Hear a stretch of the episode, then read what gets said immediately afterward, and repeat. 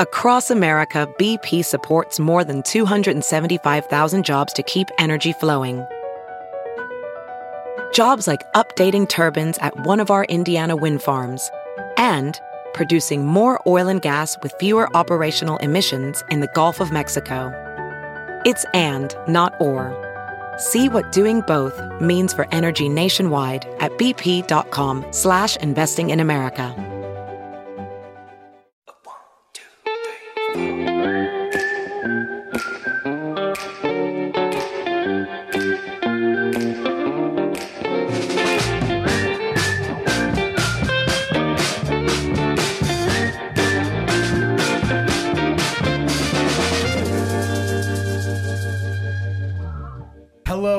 Humans. Welcome back to the Schmozone podcast. This is episode number 73. I'm Dave Schmulenson, aka The Schmo. My co host is. Helen E. with Helen E. Sports. And I'm very excited for today's guest. It's a power couple in MMA and the UFC. It's JP and Cheyanne Buys. Hello, guys. Ta-da. Thank you. Thank you for having us. Of course, actually, should it be JP Buys and Cheyanne Buys? Is that the better way yeah, to put that's, it? That's the perfect way to. That's the only way to put it. Okay. Just making sure. Yeah, he controls the money because he doesn't like me buying shit. our our last name fits me perfect. Yeah, well, hey, you've certainly been making some headways lately. A couple of weeks ago, I think you went pretty viral with uh, your performance bonus over there at UFC Vegas 32. And I know before that, because I've been watching you guys come up too. I remember your contender series fight, and then also you guys fought in the same fight card too before this most previous performance. And I know that you've lived in South Africa, you've lived in Texas, you met here in Vegas, you're back here in Vegas. We'll get into all of that, but what's life been like for you the past couple of weeks? well, the last few weeks, it's definitely been a lot better since the fight's over now. Um, you know, we came back here about eight weeks ago now, so came in here just a few seven weeks before my fight. Uh, those seven weeks, we we went through a lot of adversity in those seven weeks, and since the fight, life's obviously been it's been like an emotional stress relief for us, like to get this fight under underway. Like it was definitely a uh, A roller coaster. a roller coaster camp. I mean, obviously our debuts did not go the way we wanted to. Um, the world was kind of like against us. So going into the second fight, I knew I had to make a statement, and the fact that I did, and yeah, we we got that bonus. Uh, things have just kind of fallen into place a little bit for us, but since then, I can definitely say we've been a lot happier since the fight. And that's awesome. And you guys definitely deserve all the great things. And I love just watching all the support and the love that you guys have for one another. But has your life changed a lot since, you know, you went viral and the performance bonus and everything? Not really. Actually, you know, I got all that attention in media, and you know, when you grow up and you're watching like the UFC, it's like you can't wait for them to like post about you, like win a performance bonus. Like it's stuff like when I was a kid, I couldn't wait for, and then when it happened, I kind of just like ghosted away from my phone for a little bit. Like past few days after that, like I don't want to feed into any of the hypeness of myself right now. Like I kind of like I'm very grateful for what happened and what happened for my family with the money, but um, you know, I kind of just been home with my my animals, my husband, and just kind of had like alone time to kind of just you know settle back down and now hopefully he can get a fight and I can get another fight. But yeah, we just we've just been Noth- chilling. Nothing has really changed. Nothing She's still has just changed. buying all the shit. No. what kind of stuff, though? oh, I bought okay. Like the first thing I bought was just my animals, like a hundred toys. That's a lie. Oh. no. She, she bought a dog before the fight. Okay. Yeah, so before the That fight, I the was first really thing She bought was a dog. Okay, yeah, okay. So before the fight, like two weeks before the fight, uh, you know Eric Nicksick. Yeah. You know how he got a new puppy, right? Okay, Yeah. so he brought the puppy to the gym, and we have a Frenchie ourselves, and we've always wanted another Frenchie. And then when he brought his Frenchie into the gym, we were like, "Oh wow, what a beautiful Frenchie!" I went online and I followed the breeder, and she actually her daughter trains at XC, so she was like, "Oh, I can show you all my puppies at the gym," and I'm like, "Yeah, bring That, them." that was that was, That a was the beginning of the end. and that. then she brought the puppies and i'm sitting there and it's like not even two two weeks before my fight and I was like, oh my god, I cannot leave here without a dog. And she's like, okay, well this dog's kind of like Expensive. expensive. And I was like, okay, I have no money. I was like, I got nothing. And so basically, she was like, okay, you can take the dog, and then after the fight, you can pay me. So that was the first thing I had to buy was was buy the dog off. so But where, where are you guys living? Because didn't you just pack up all your stuff like Yeah. seven, eight weeks ago and move to, to Vegas? Where are you guys staying right now? So we actually we have a house we, we're renting, but when we first came here, we actually just drove here. We didn't have a house, we didn't have an Airbnb.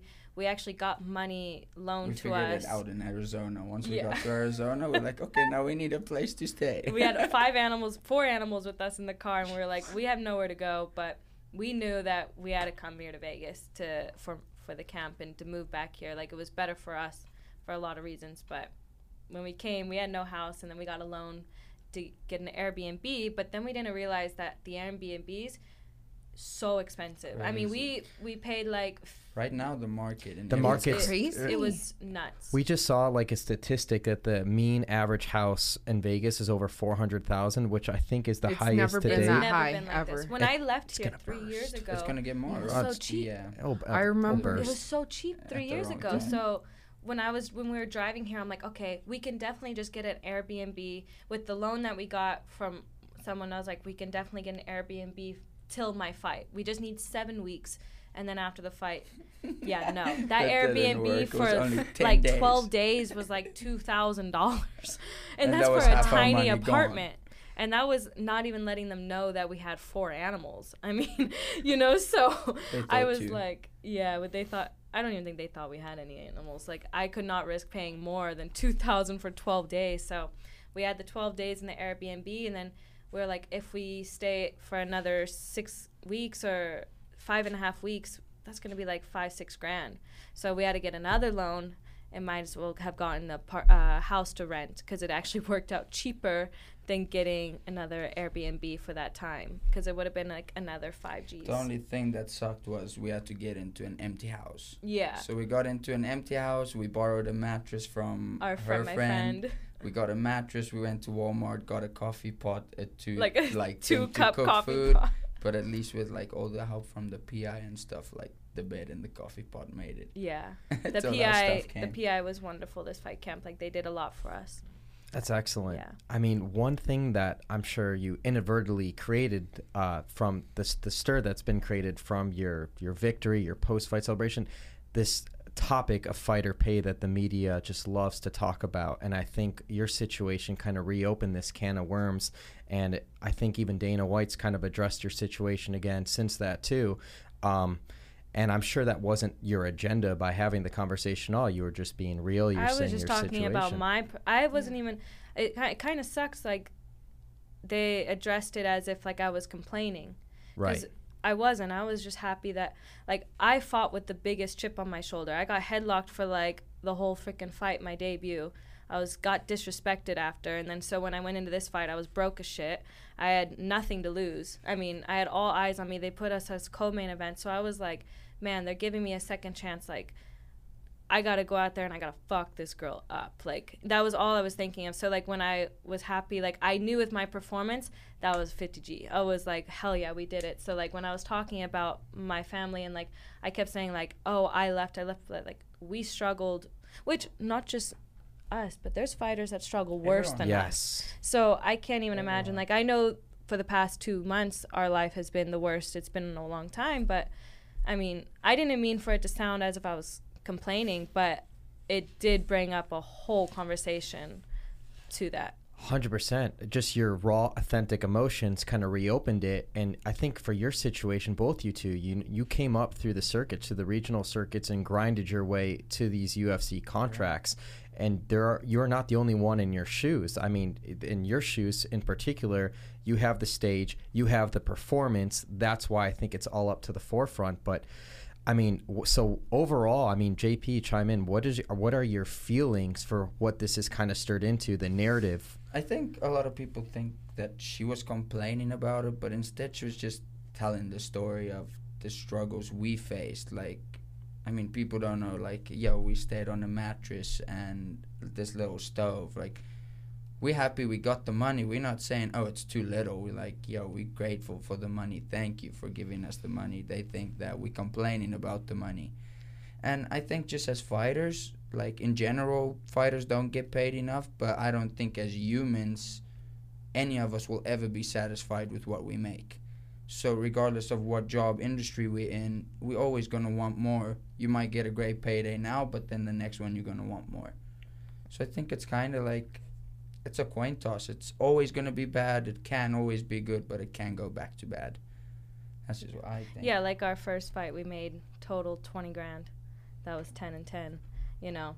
And then this fight, I knew I was fighting ten and ten again because I lost. So I'm like, when I spoke, like I was fucking stoked. And like, we, we we like up until now we've pretty much been paying to fight. I mean, I competed in the contender series in 2017, but at the time I was living in South Africa. I had to take a loan to come out here to fight, budgeting on five and five to win, and then I lost. So I got the five thousand purse, but they already deducted tax. So I got home with like thirty three hundred after loaning money. It's like right now we paying up until this payday. We, she just got saved us, but when we both fought, like after paying coaches, teammates, taxes, you pretty much break people see even. a big number, but after payouts and all that, it's, It's not done. that much. I agree. You gotta pay. uh Mhm. There's everything. You everyone part of your fight camp too. There's fighters that they want to bring in sparring partners too. You know, you have to pay for that. You have to pay for their meals, their Mhm. travel, and everything. But just to kind of ask you this question to reiterate, was the payday you guys have been getting in the UFC the biggest paydays you had get received to date for fighting? Just By to confirm hundred percent. Okay. Yeah. Yeah, by far. By far. And I know um, earlier you mentioned that you know hopefully we see JP back I in the hope so. octagon. Yeah, when so. when can we expect that? Man, I've been joking around with people that ask me, "Yo, are you fighting?" I'm like, I don't know. Maybe maybe the UFC or someone's mad at me because I was scheduled to fight July 31st, same time as her. I I got replaced by Ryan Benoit. I was signed to fight the Russian guy. I think, No, the Uzbekistan guy, the so I was, kickboxer. set, I was set to fight him, but then, like ten weeks out, I already had struggles with making weight. Like, I've I've bumped up to 135 since 2017, but then moving to Texas, the coach wanted me at flyweight. I made the weight, won the contract. Didn't really get hit in that fight, but then in my contender fight, in in the UFC debut, every time I got hit. Like I wouldn't even be knocked out, but I would be falling all over the cage. I'm like, I'm fine, but I'm so concerned about the ref and like defending myself. So we made the decision, came out here to do the testing with the PI, and they figured out that I've been cutting 15 pounds of fat-free muscle just to make that division. That's without cutting water. So they're like, we don't advise you do that. So I withdrew out the fight like eight, Early, eight weeks yeah. so that they could find the guy another opponent. I don't think it's fair on him that like I keep him in the loop. So I withdraw myself, hoping that maybe they'll give me a fight at 135 same night as her. But that didn't happen. And right now, like with us leaving the previous team, I lost my manager. So there's no direct contact of me and the UFC as of right now.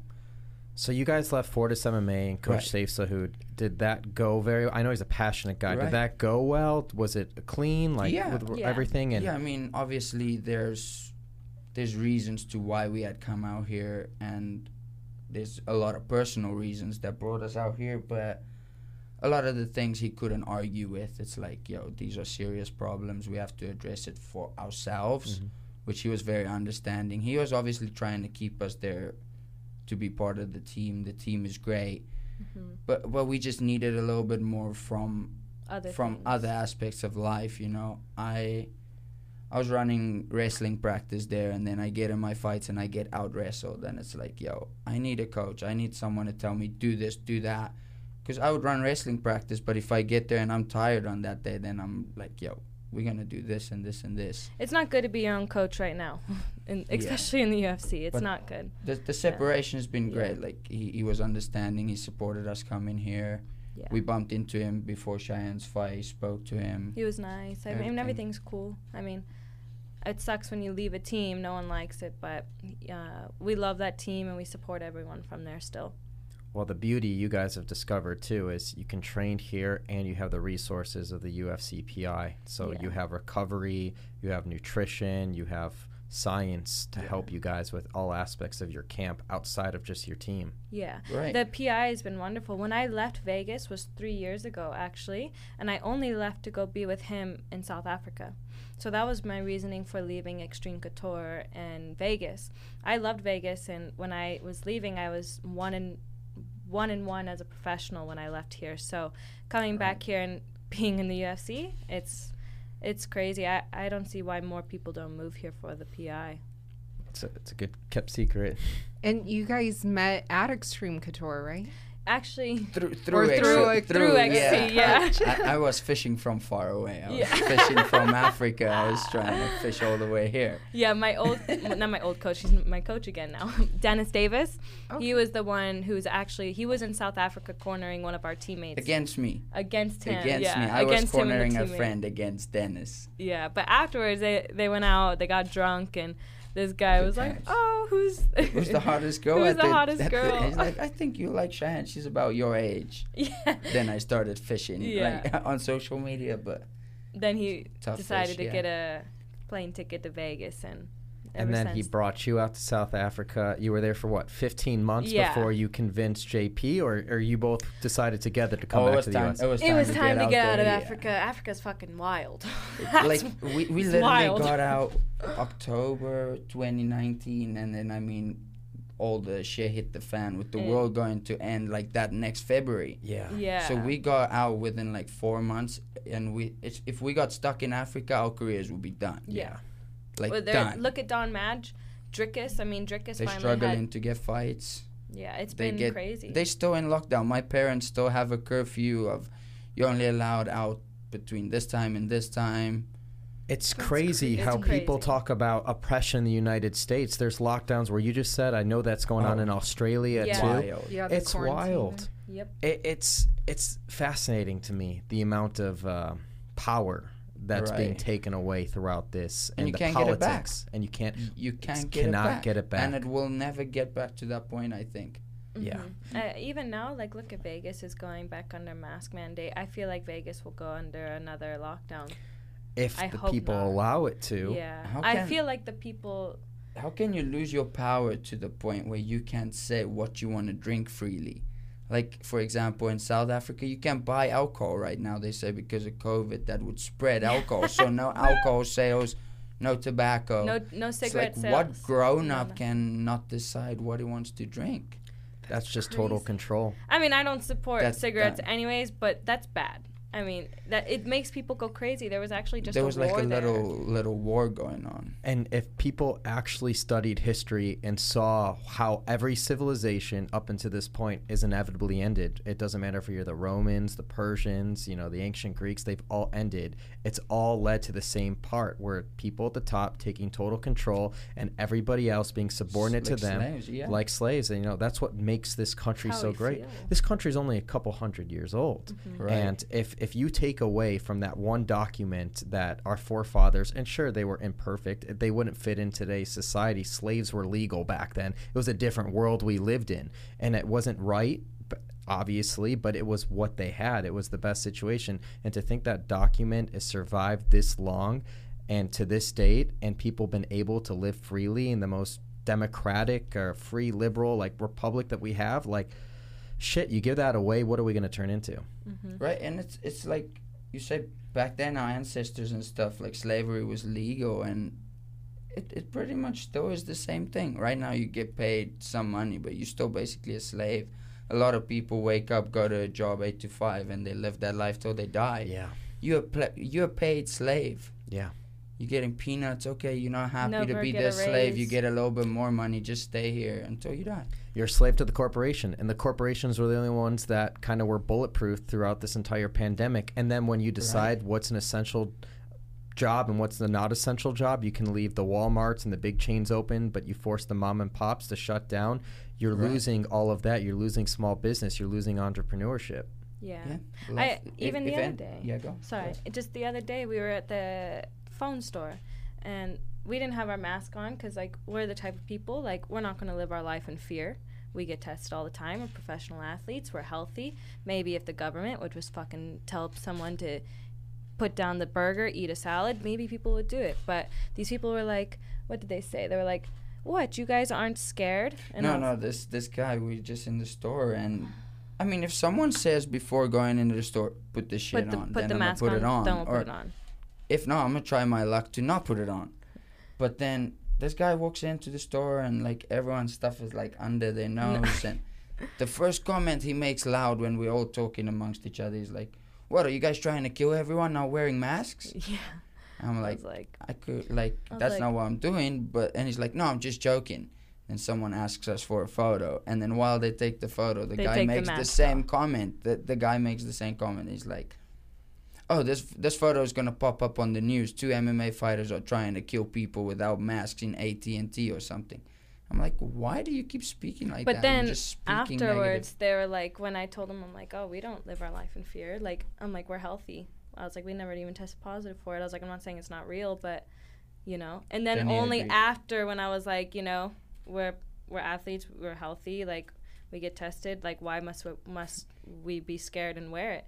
And then he was like, oh, you know, you're right. Maybe if they promoted health and uh, fitness, I'm like, It's like you guys look healthy. You don't look like you're gonna die. I'm like, dude, it's not that. But Dude. this world is being controlled by what this TV and person behind a camera is saying, but yet that person behind the camera is actually not even knowing what the fuck he's saying half the time. you know? financial Yeah. agenda. It's it's all about picking a side and try, people trying to pick the right side. And unfortunately, I think this is here to stay. But if you think about it too, this is just you know, it's a very potent version of the flu. It, there's a fine line between a difference between a virus and a disease.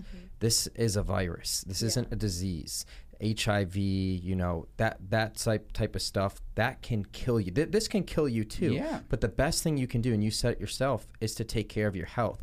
If if we came at things with a proactive approach rather than a reactive approach, people will be so much better off. Vitamin D is helpful. Things that can help you live a longer life, things to improve your longevity.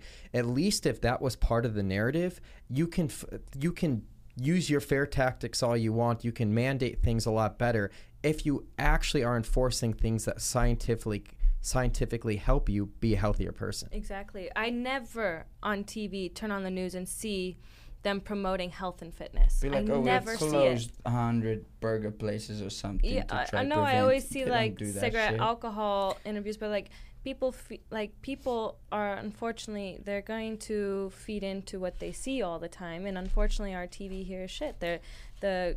I, I just wish that. controlled. It's all Yeah, I just wish Yeah, that there was things too. that were, you know, health and fitness related. Because I mean, luckily we never got tested positive, but I mean, we also take care of our health. Yeah, and that's what we would talk about even last year when things first shut down. David was like, we need to, you know, stay healthy and stay active and get your vitamin D, Yeah. eat clean, like sleep well, just try to be healthy. If anyone on here is listening, take care of your health and fitness. Yeah. 100%. That's all. That's all it is. Is don't live your life in fear. the number one killer, especially in this country, so many people are obese, right? Yeah. Over 40%. But the number one killer is like heart disease, cardiovascular, like shape. It's, it's absolutely terrible. Sugar is the number one enemy. And that's all we do is promote. We promote soda, we promote fast food because it's follow the money. There's money in it, corporations and everything like that. That's the agenda. At least address the truth behind it and not ignore everything else. You can, if you want to ignore this, uh, or if you want to acknowledge this, this is a real pandemic, it's a virus, that's totally fine. But don't ignore the obvious killer here, which is sugar and money for the big corporations. when the world shut down, everyone was like going nuts to buy training shit, and everyone bought so much shit Yeah. for their house, and every And day toilet push paper. up, push up, push up challenge, this challenge, that challenge, and then Everyone's the world trying be- open up. No one's going to gym, but no one's also using their house shit. Yeah, it, Like, it's train, crazy. just train. I, I'm over Eat your it. shit, but at least train so that you can train that shit off. But Yeah, but Yeah, like I look at bad. the athletes that have tested positive. So for like me, I luckily don't know anyone that died or got sick with. I mean, know people that have tested positive but never was super ill. But like for me, I look at my industry only, and I look at the athletes that have tested positive. I mean, I speak to some athletes that are like, yeah, I tested positive, but I have absolutely no symptoms. I'm I'm home, but I'm doing something. I'm in the sauna. I'm trying to sweat it out. Like they're actively trying to feel better. But then I look on TV and I see on my phone on Facebook these people sick with COVID and they're like on breathing machines, but yet when they go home, they're back to drinking, smoking, Cigarettes. and that's the stuff that kills you, people. Like, I, I'm not gonna go outside and be scared of fresh air. I'm gonna be scared of people smoking those cigarettes near me, and like, you know, just take care of your body. I mean, I all. eat a lot of shit. Don't get me wrong. I eat a lot of shit. That's why, I mean, I guess I have to bump up a division as well. I eat a lot of shit. But th- there's a balance. If you Yeah. want to eat shit, eat shit, do something to cancel that shit out. Like one for one at least. Hundred percent. To make Yeah. yourself feel better at least. But But yeah, three three burgers ain't going to digest themselves. Like, you need to go run that shit off. Yeah. No, I mean, you got to live. You got to have your cheat day, Yeah, but you sure. have to, or your cheat meal. But then, yes, you have to work it off. Yeah. yeah, something. not saying eat Even lettuce all day sauna or something, but like, 100%. can't let it just sit on you. Uh, yeah, I tell Helen every day, just sweat every day. You know, Just sweat that's every every single day. day. Doesn't matter what the workout is, just sweat Right. every day. It's like someone needs to step in shit and then not go wash themselves and just stay in that. Like, no, like that shit needs to get off. You're gonna go shower, get it out of you. Yeah. Same with No, this. definitely. Anyone listening, if you're someone who's scared of this pandemic, don't be scared.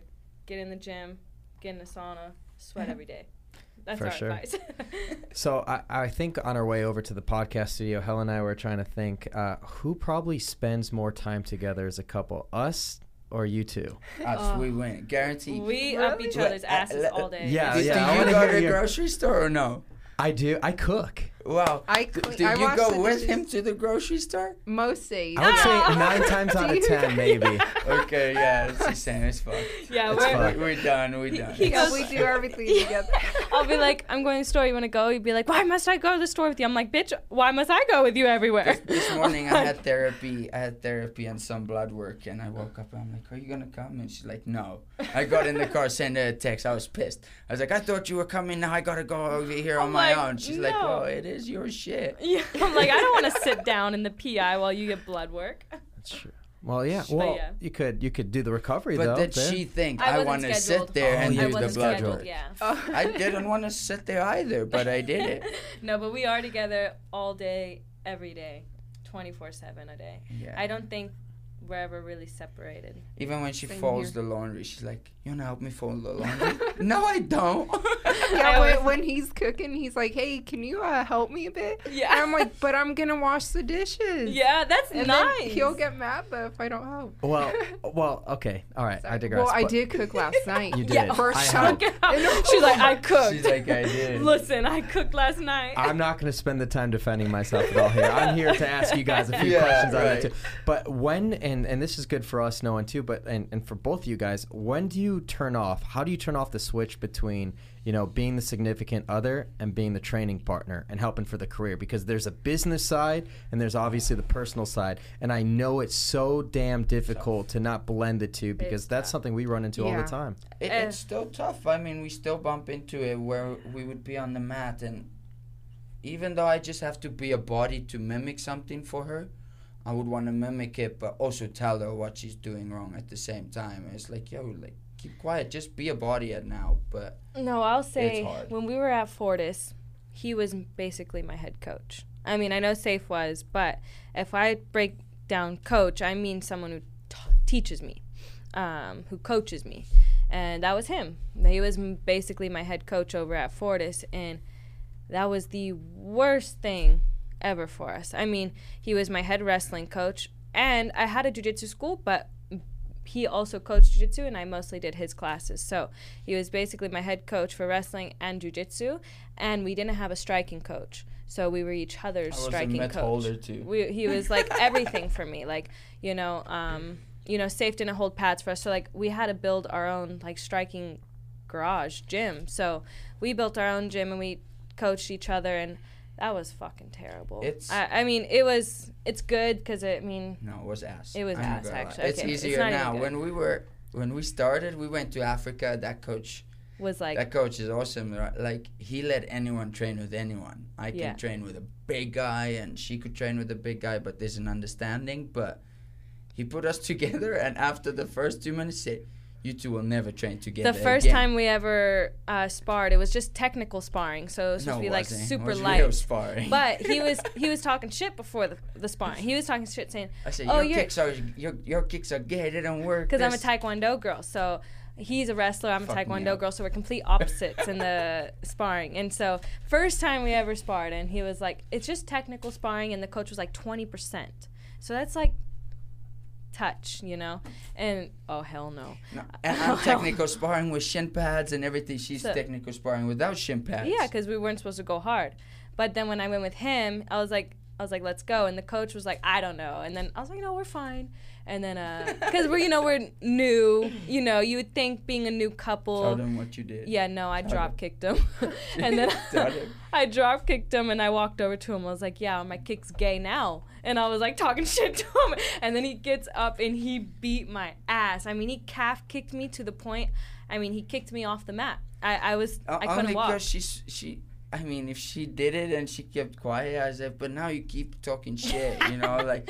Uh, yeah, I definitely talked she's a lot like, yeah, I told you, I told you, and I'm like, yeah, like okay, good job. And she's like, now what do you have to say? And then I was like, okay. Okay, and then he got up and he just beat my ass. But that coach was like, you guys can't train together, Yeah. not even drill, because we would argue. I'd be like, you did this, no, I didn't. So it's like, okay, We're no. very dominant people. Then we get to Fortis, and it was just like we, We had, had other to. training partners, but we had like four pro practices a week of martial arts, and then we had a lot of other practices, which we were doing like 16 practices, but a lot of it was on our own and with each other. so we had to learn to have. so that was hard. But now back at XC, it's like I'm like, yo, like this and this. It's like, yo, you don't need to do that anymore. Like, go worry about yourself over there. So I've been trying like get I my feel own like thing. he was like kind of like upset though when that happened. Yeah, like I when we came, yeah, okay, I not was kind upset. of. He I was, was. like, now, you- now I'm like, shh.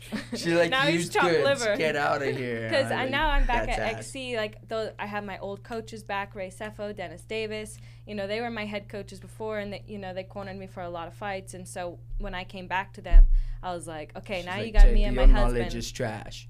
But I told him I was like, I don't want you as my coach anymore. Like, we're zero and one in the UFC. No, we not anymore. Not anymore. okay. but at the time, I'm like, we're zero and one. We need to not be co- coaching each other. Like, we're too young in this game. And I feel like that going back and having our having head coaches uh, to corner us and like coach us, hold pads for us. I mean, it was a big game changer for like my you last said, fight. business side of things is even more difficult. It's like Oh, it was tough. to to was manage the business side is hard, but like for us to shut down, I think is a little easier than for you guys because at the time only one can fight. Even though we both fight in the same night or whatever, it's like right now it's all her or right now it's all me. So like this this past week, I said this morning to some people, I said this past week we had was tougher for me than the seven weeks at camp just because of like in camp it's like you brush everything to the side and it's like you store it and then after the fight such a big like stress relief because it's like maybe she steps on my toes somehow i don't want to say shit right now because she has a fight but then after the fight i'm gonna say something about it. And it's like so i shut down until her time is done but then when the time is done then i come out freaking guns blazing with Yeah. all my ammo. I was like, on the 28th of April, you did this shit and that and this. Like, I want to start making a list about shit. Yeah. But it, it was tough. I'll say that. It was tough. But now it's a lot better. Do you guys prefer fighting on the same card too? We don't mind it. I mean, we did it for LFA, and that was nice because he was at bantamweight for that fight. But Right. the debut, that was tough. I mean, we had three months of a fight camp. We had 12 weeks, 13 weeks to prepare for that fight. We both got the call the same day or two days together, so we knew we were on the same card.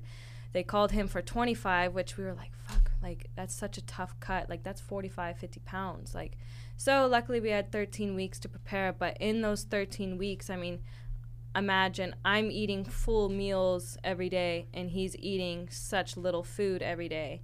And for 13 weeks it was rough. And then I mean, yeah, that was that was bad, I- but besides that, like him being back at 35 all day, like that's a be- way better cut for him. Is this the permanent stay at 35 for you? Yeah. Okay. Yeah, I don't. Yeah. I'd never want to see that. We, we didn't again, want to ever. even ever see 25, Ever. but when an opportunity calls for a contender, you can't say no, you know. But ideally for you, when would you like to return and any opponent? I mean, if they phone me today, I'd be happy. Like, Yeah. I, I, just said like anywhere if if they phone me with any date of two weeks, it would be like perfect. Cause then I'd be like, okay, I don't have to kill myself with the weight cut. Right now, I can make weight like pretty quick. I walk around much lighter than what I was. So I mean, anytime and opponents. I mean, I, I I'd like to fight that green haired guy. I Yeah. mean, Chris Oh, Chris Moutinho. Moutinho. he Yeah. got, Chris's soul he, is- he, he got shot up there, so like it's like we're up. not in the same category of speaking now because I got my ass kicked here and he got his ass kicked there, but we both got our ass kicked and he got shot past me. That's David, make it happen. I'll see. You know, he messaged. He, he went in the DMs a week and a half ago too. I have a good relationship with Sean O'Malley. Sean O'Malley was on the. Okay. He was on the podcast that week of that fight too. Uh, but yeah, no, Chris Moutinho. I mean, I have nothing against him. No, it's a great- We just great, thought great it would guy, a great good It makes fight, sense, but yeah. Where he both you two are. there. Yeah, where both you two are in the career. It's a good fight. And um, real quick, I am going to interject Okay, for today's can- sponsors. Yeah. Is Sheath Underwear, very comfortable pair of underwear. Got a pair for you. I think Oh, with damn. 135 your medium. Yes, I'll have a pair for you too. They have a women's line. It's dual pouch protected. Robert Patton, he's an Iraq War veteran. He created this concept too of having the separate pouch for your shaft to keep the keep your balls, you know, nice Nice. and dry. Keep it dry, right? Because they would Derek stick to Lewis needs yourself. that. Would- He, he definitely needs that too. We gotta give that. We got XXL now too. Gotta give that to him. Uh, yeah. Different colors, go, super Derek. comfortable shit. Thank you know, you, a lot of the UFC fighters uh, wear it too. Sheathunderwear.com. Use the promo code SCHMO to get 20% off. It's a game changer, man, especially here in this Vegas heat. I'm Yeah. excited. Uh, it's comfortable. Check them out. Sheathunderwear.com. Um, Keep your balls cool. keep your balls cool. Yeah, Yeah. So I wanted to throw that out at you, but I do love that idea of Chris Moutinho. Um, I, I just think when we Good watched that fight, we're like, up, that's like great Yeah. fight. Sean O'Malley's stock ripped him up. You know, he jumped Yeah. big, and I think that he could do the same to me. You know, like he can pull my stocks up again. yeah. He he, he passed me by losing a fight. Yeah, he he lost also, but he got, made a He's a name cool for guy, himself. You know, he made a great name for himself. And when we're, you know, the d- bantamweight division is so stacked. I mean, there's so many guys. I mean, for us, we're every weekend we're like, okay, there's five different bantamweights on this card. So I mean, August twenty first. There's a there's a fight too that I, like I'm. I might be out there cornering Baya, but I looked at a fight on there and I was like, I can fight those guys too. It's Yeah. uh, we just need two weeks, but for both of us, if they give us two weeks at least, that's a healthy cut. And you're at the right place too. You Yeah. know, Yeah. Uh, you have a great team there. Yeah, I think 135 is probably the most stacked division Yeah. right now in the Very UFC. stacked. So many of them. everywhere, for sure. But the one thing I did want to circle back to though, just if you guys have an idea like of what could be the way regarding the whole fighter pay situation though, like. Uh, obviously, you guys aren't going to complain. I, there's opportunity for you guys to grow, and uh, rightfully so. But for everyone from the outside looking in, they're always like, we have a solution, this solution, that. Well, it always comes back to like, there's no union in this sport. You guys are independent contractors and you have to work your way up. Do you foresee there being a system or want to see a system in place where you can have some sort of benefits or some sort of financial incentive guaranteed just for choosing the career path of being a professional fighter? Absolutely. This sport has taken everything I've ever owned. I mean, I I have not been able to even get on health insurance. Like I don't have money to have done any adult things in my life because of this sport. Like, you know, in this sport to make it to this level, you kind of got to give everything to be something. And so I think I know I'm not the only one struggling. I see I know many of my friends. So yeah, I definitely think there should be. I feel like we put our life on the line and I know me and many others in this um, industry, you know, we're prepared to die in there. Do you know? have health insurance? No, no, I don't have any Do you have health insurance. insurance? No, we don't have anything. We don't have dental. And two weeks before my fight, uh, I broke my tooth. That so I have was a fake tooth. Oh, So two weeks before my fight, my tooth, my front tooth got chipped out completely out. So I have a crown, and I got my crown only on Monday. Hollywood. Dental? Hollywood Dental. Yeah, Oh, straight to the shout Yeah. I'll Yeah. you guys a photo Uh-huh. after. Yeah. So like two weeks before my fight, I'm freaking toothless, and I'm like, oh my god. And then Hollywood Dental, you know, they give us a great discount, but even then, pulling out that much money, I didn't even have the money to get a freaking new tooth, you know. So it was like, man, it's definitely a sport where I think we should have, you know, some type of benefit. That'd be great, I but I think like healthcare obviously is on ourselves. They cover anything that happens on the night, but it, there's a lot of things that don't make sense that I do think needs a system. It's gonna be hard to say that you can pay me and maybe that Paddy Houlihan guy, whatever his name is, the same amount to make our debuts because he has millions of people following him compared to me or whatever the case is is different. So of course he deserves more money than I do. But then how can this weekend's bonus be 75,000 and the next week 50,000? It's like her bonus has been or her knockout was more slick than some people that earn 75k. Yeah, some I remember they did the 75k in like Texas. At least I know for the Because Tony Ferguson. Tony Tony Ferguson Yeah. everything's Yeah. bigger and in then Texas. Sean O'Malley go. Yeah. Yes. But I'm like, then this last weekend they gave out six bonuses, four Yeah. perform, four performance, performance. and two. So that's like the extra 25 that they add to all the other bonuses. But her week um, there was only four bonuses of 50k. I, I definitely think there should be something in the future. The sport is still young. and the crypto deal too. so young. yeah, the, crypto, deal is bullshit. Well, I mean, I didn't want to say anything because I'm now one and one in the UFC, but It's I have a big mouth and I would definitely say how it is. But crypto, that is some bullshit. How do we get no money after 175 billion dollars to the UFC and we don't get one fucking penny?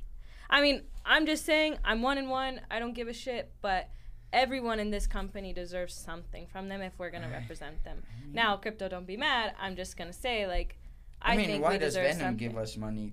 Yeah, to wear Venum their gives us money, but crypto, crypto, don't give us money to wear their and they're on the shirts, they're on everything. Yeah, what did they tell you guys about that? Nothing. We Oh, got fucking nothing. nothing. We didn't even get told We nothing. didn't get we told saw what you guys saw on social media. we we just we saw might like have seen it from you. I don't know. I think You know, I found what I found interesting, but it is Conor McGregor. I know when he walked out and Like, his fight against didn't he took that off the shirt yeah. and just ran yeah, because I, I, mean saw it's Kevin right Holland or someone do that too. They walked in and the camera records like the main event or whatever walking in, and He yeah, he, he walked out with his jacket tied around his waist.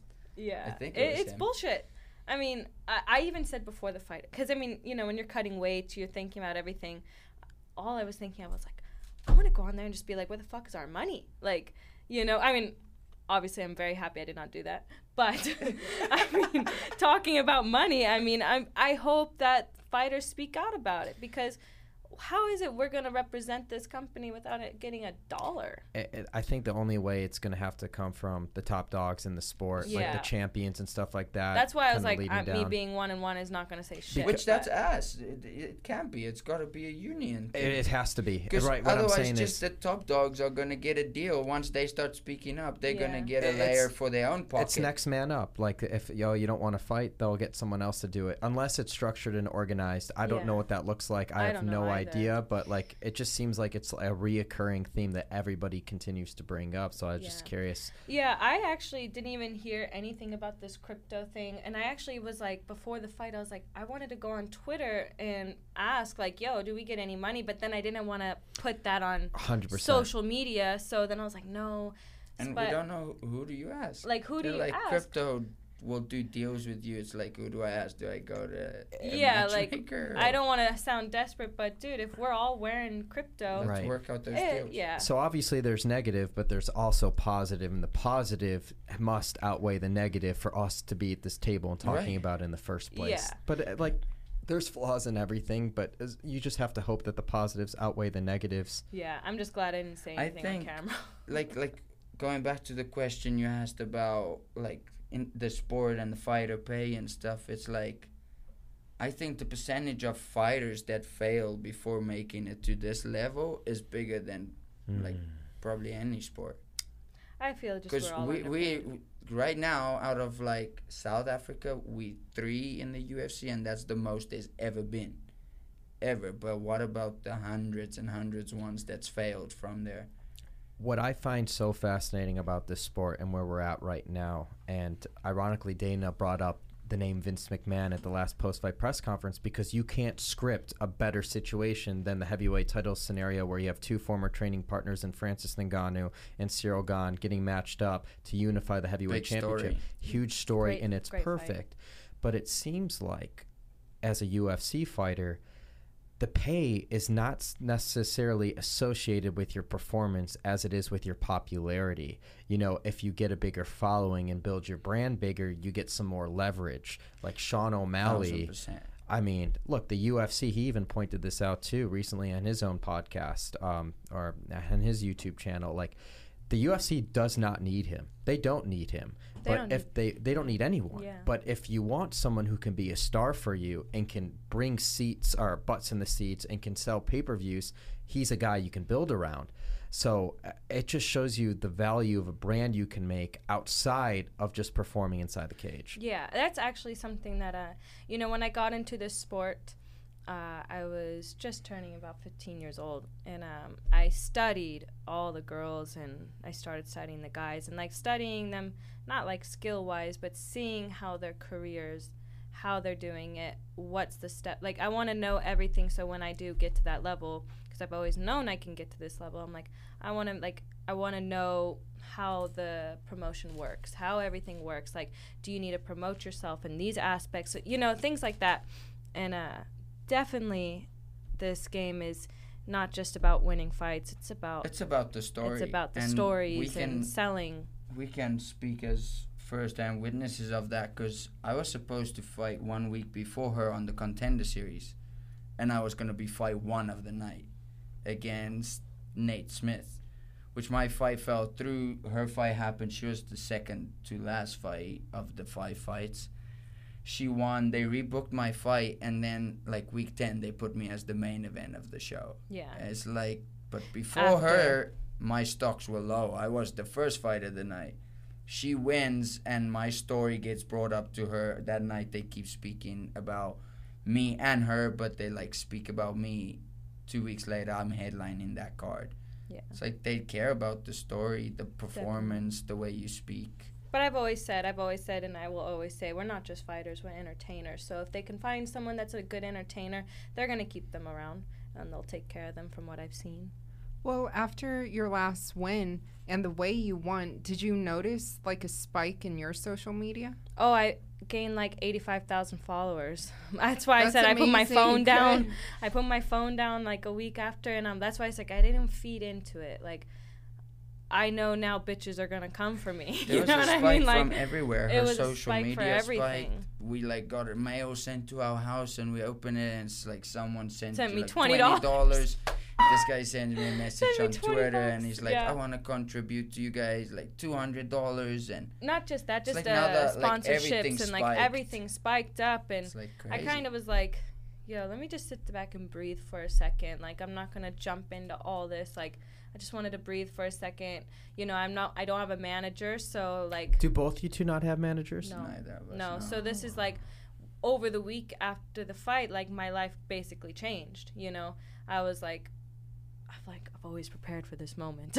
I'm like, you know what I mean? I was like, just put my phone down. I'm gonna think about everything. Like, who? Do, like, I have managers now contacting me. Like, you know, like a lot of people are now contacting me, but I'm like. I gotta make sure like everything I do from here on out is best for my family and I. which which is nice, Mm-hmm. w- which we did, or I mean, we didn't plan on it, but it ha- it ha- just so happened to be. Is we both fought on our same night, got our ass kicked, and the world hated us. Yeah, they said And we should deserve to during die. during that time Yeah. until her next fight, a lot has happened with us changing camps, losing managers. So we already started speaking up during that time. Like our managers started asking Not questions. too much, but on Twitter I would ask about like no one pay would. and stuff. Well, I'm speaking from my point of view. Is I've been reaching out to managers like I need a manager, I need this, but no one contacted me before her fight.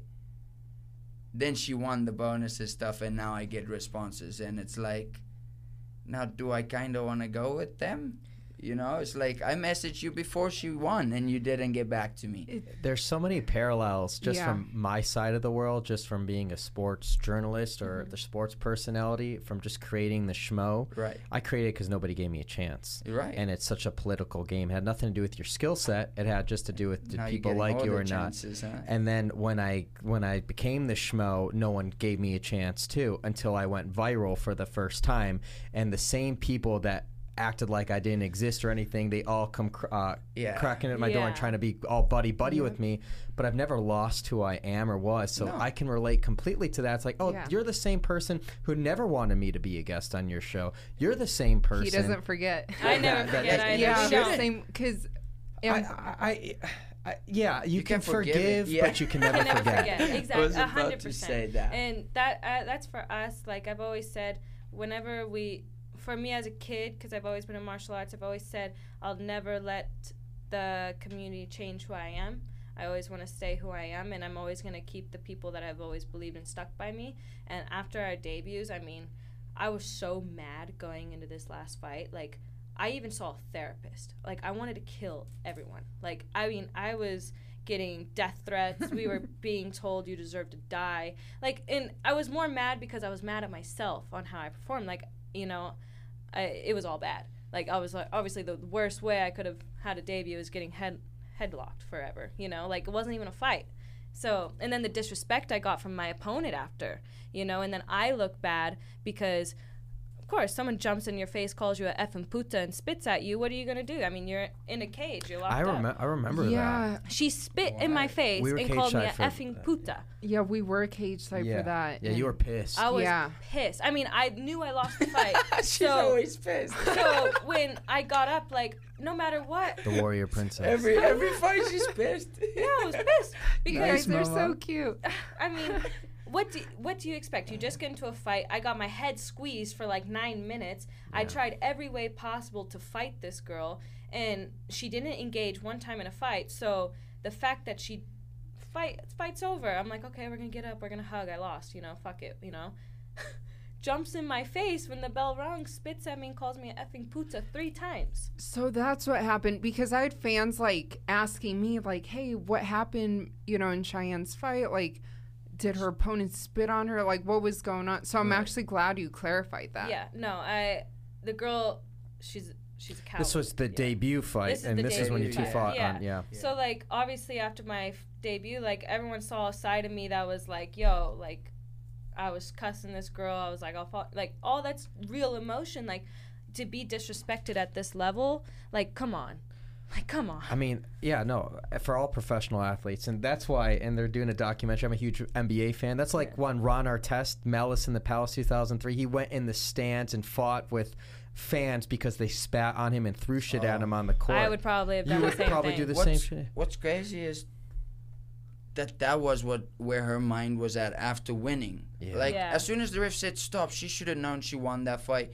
You got a call on one week's notice to step up into the UFC. She took the fight. Injured you got all. in.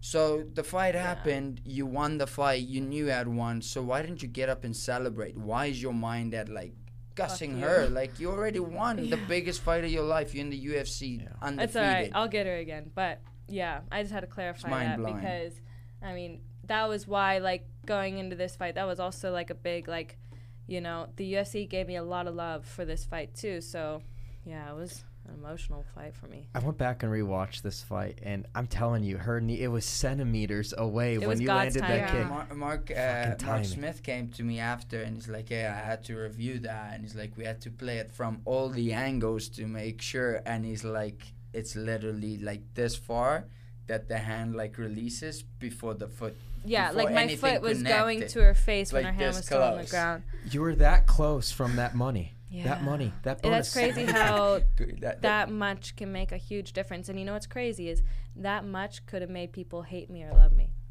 Yeah. If I would have gotten DQ'd, mean, they the world would have been like, "Oh, you, they still you're hate. horrible. You're." Ille-. I even still get some messages saying that was an illegal kick, and I, I literally responded. Someone goes, "That's not what my bank account says," because I'm like, "What am I supposed to say?" Like, I kicked her, you know. Like, I would have taken the DQ if it was a DQ, but it wasn't. So just leave it. Why do you guys get hate though? Oh, I mean, that's because They, they say, MMA yeah, fans you are only want some of the that, worst people that I show know. was DQ. That show was DQ. Yeah. That was Or illegal. don't want to know. Yeah, you don't want to know Oh. the MMA fans. They're horrible. I, I love them, but you also There's hate two them. sides of them. They hate they hate us and they love her.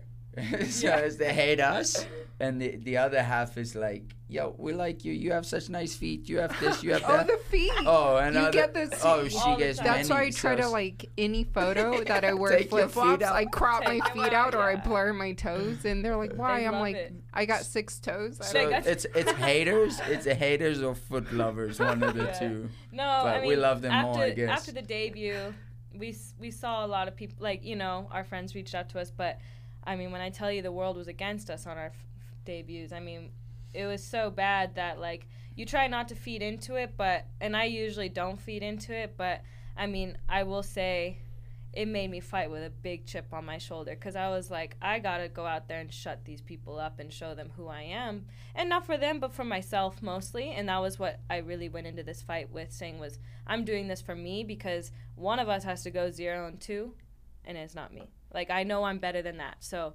uh, but yeah, after the f- debut, people were like, "You deserve to die. You should go to Bellator. You fucking suck." And I'm like, People told me that I was only there because of her, and they're like, "You tagging along with your," and I'm I was like, okay. people have no idea. I guess I never and never they'll won never have an idea her. of what these people in the UFC do to get to this level. Hundred percent. And I guess like you really do have to block it out. But I will say the haters really made me want to freaking beat this girl. we, we got a bonus, and now people are like, Oh, you're the why, best." why why is your why, wh- you a useless man? You failed as a husband. Why do you let your wife go broke?" And Yeah. I'm like, "We were both broke." Yeah, we were both broke, we were buddy. both.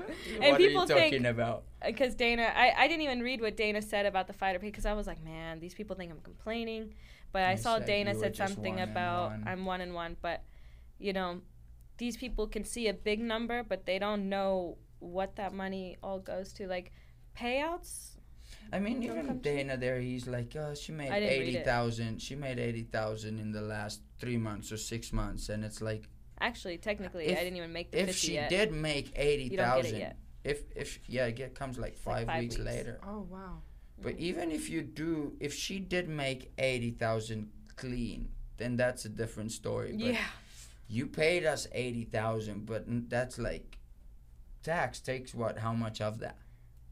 Yeah. Yeah. Yeah. Well, well, but the beauty behind a lot of this stuff too is your uptick in social media, the brands Oh, yeah. reaching out. Very Now you have an opportunity, and we kind of alluded to that too. Is now you have an opportunity to make some money outside of the cage. Right. that, like I Both said, of you two together, I it think, would be a great changed our sell. life. Right. Yeah, the win definitely changed our life, and I told him going into this fight, we will never struggle again after this weekend. Damn right. And uh, you know, one of us had to do it. Luckily, I was up first, and I, I, I just fought, like I said, with the biggest chip on my shoulder. And you know, for me, I, I fought for myself and for my family. And at 26 years old, I was like.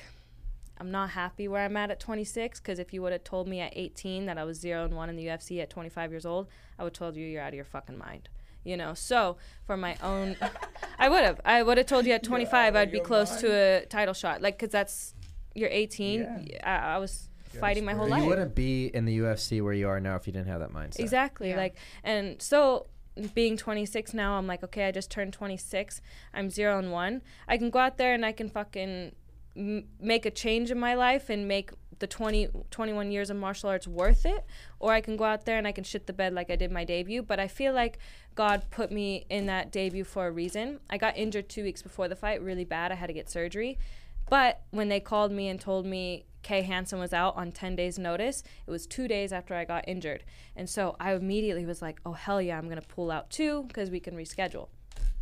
But then I got, it was in the same phone call. They're like, Kay Hansen's out, but you got a replacement.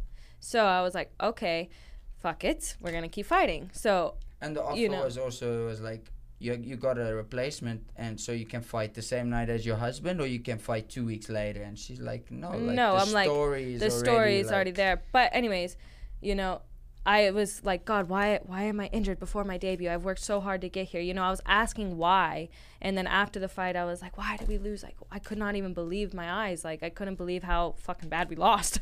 and then after, like, when you settle down, you get away from the social media. I was like, everything makes sense. We had to make a change in our life. We no longer could be each other's coaches. We made the change. We freaking left everything again. Like we were actually working so much and coaching so much in Dallas that we were decent with money. Like we made enough money to pay all of our bills, have a nice house. You know, we were doing well, like finally doing well ish. financially, Financially doing athletes. yeah, yeah, not as athletes, but financially we weren't hurting and you know, we were like, okay, we can stay here, have a nice house, or we can pack the fuck up, go somewhere, and just focus on being 100% athletes. And I feel like having had that debut, having been embarrassed like that, having been disrespected, it was all for me fuel to my fire to come out here and get a first round finish. Like that for me, that was my first time as a pro getting a first round finish. So for me, it was big. It, it was big for me because I needed that confidence in myself again.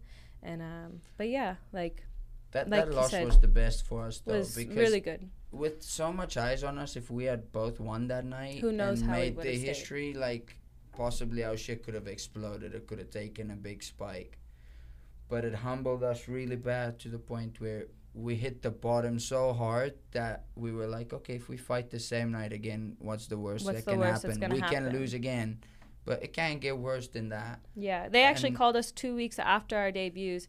You know, I'm getting surgery, he's concussed, and they're like, "Do you guys want to fight again July 31st?" And we're like, not even crossed our minds.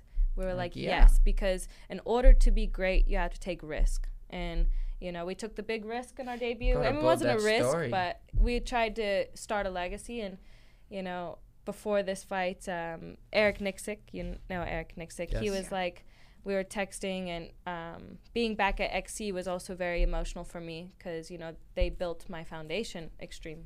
And uh, Eric told me that week he was like, Dan Ige started as a zero and one in the UFC, and then that literally was just like, I was like, you know what, you're right. Like it's not They about how you on start. Five fight win streak. Yeah, it's not about how you start. And I felt like finally getting that first UFC win was just like, fuck, like, thank you. Monkey off your back. Yeah, it, it was very emotional and like, It's like we had a redo from the contender. We were supposed to fight a week apart. Mine fell off. She fought, had a great performance. Then I fought, had a great performance. So now it's like the same. yeah. Like, we Hopefully they call we him now. lost. She fought, had a great performance. Hopefully, like But yeah, we go back to that step. yeah, it was definitely great. But I try not to think about that win too much because now I'm like, I just got to go and do it again, and he's got to do it again.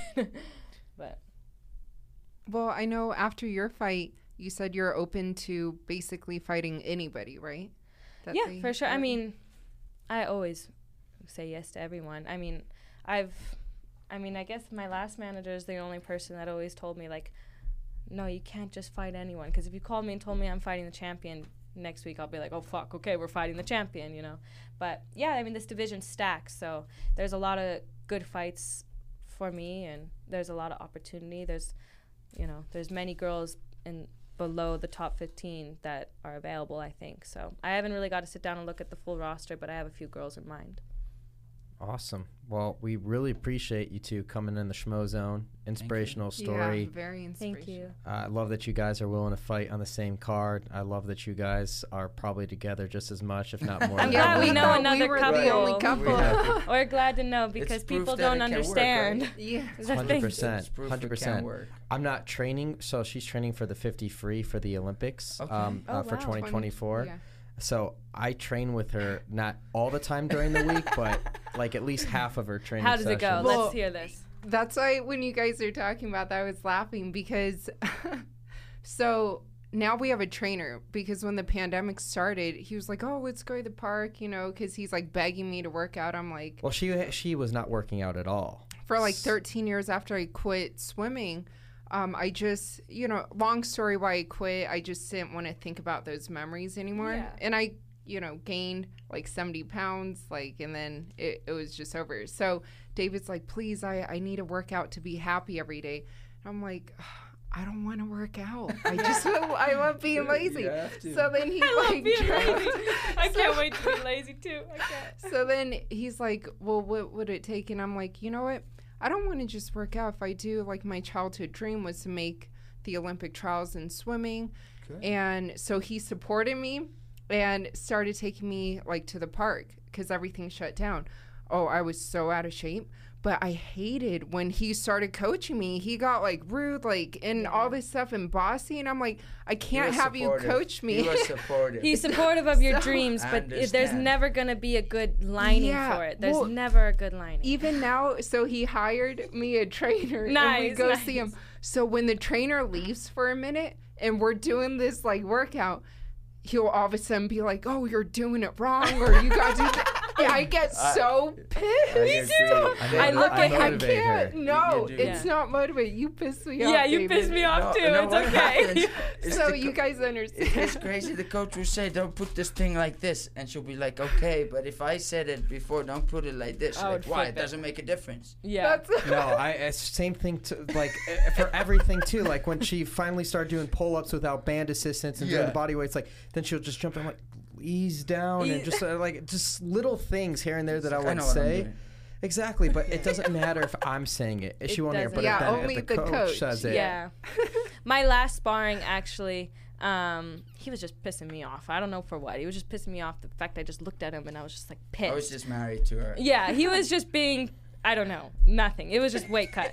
And the coach, because uh, he was, you know, because we came here in the seven week, and my head coach, Dennis Davis, wasn't able to corner me because he was for Bellator the same night. So I made JP my, my head guy since we.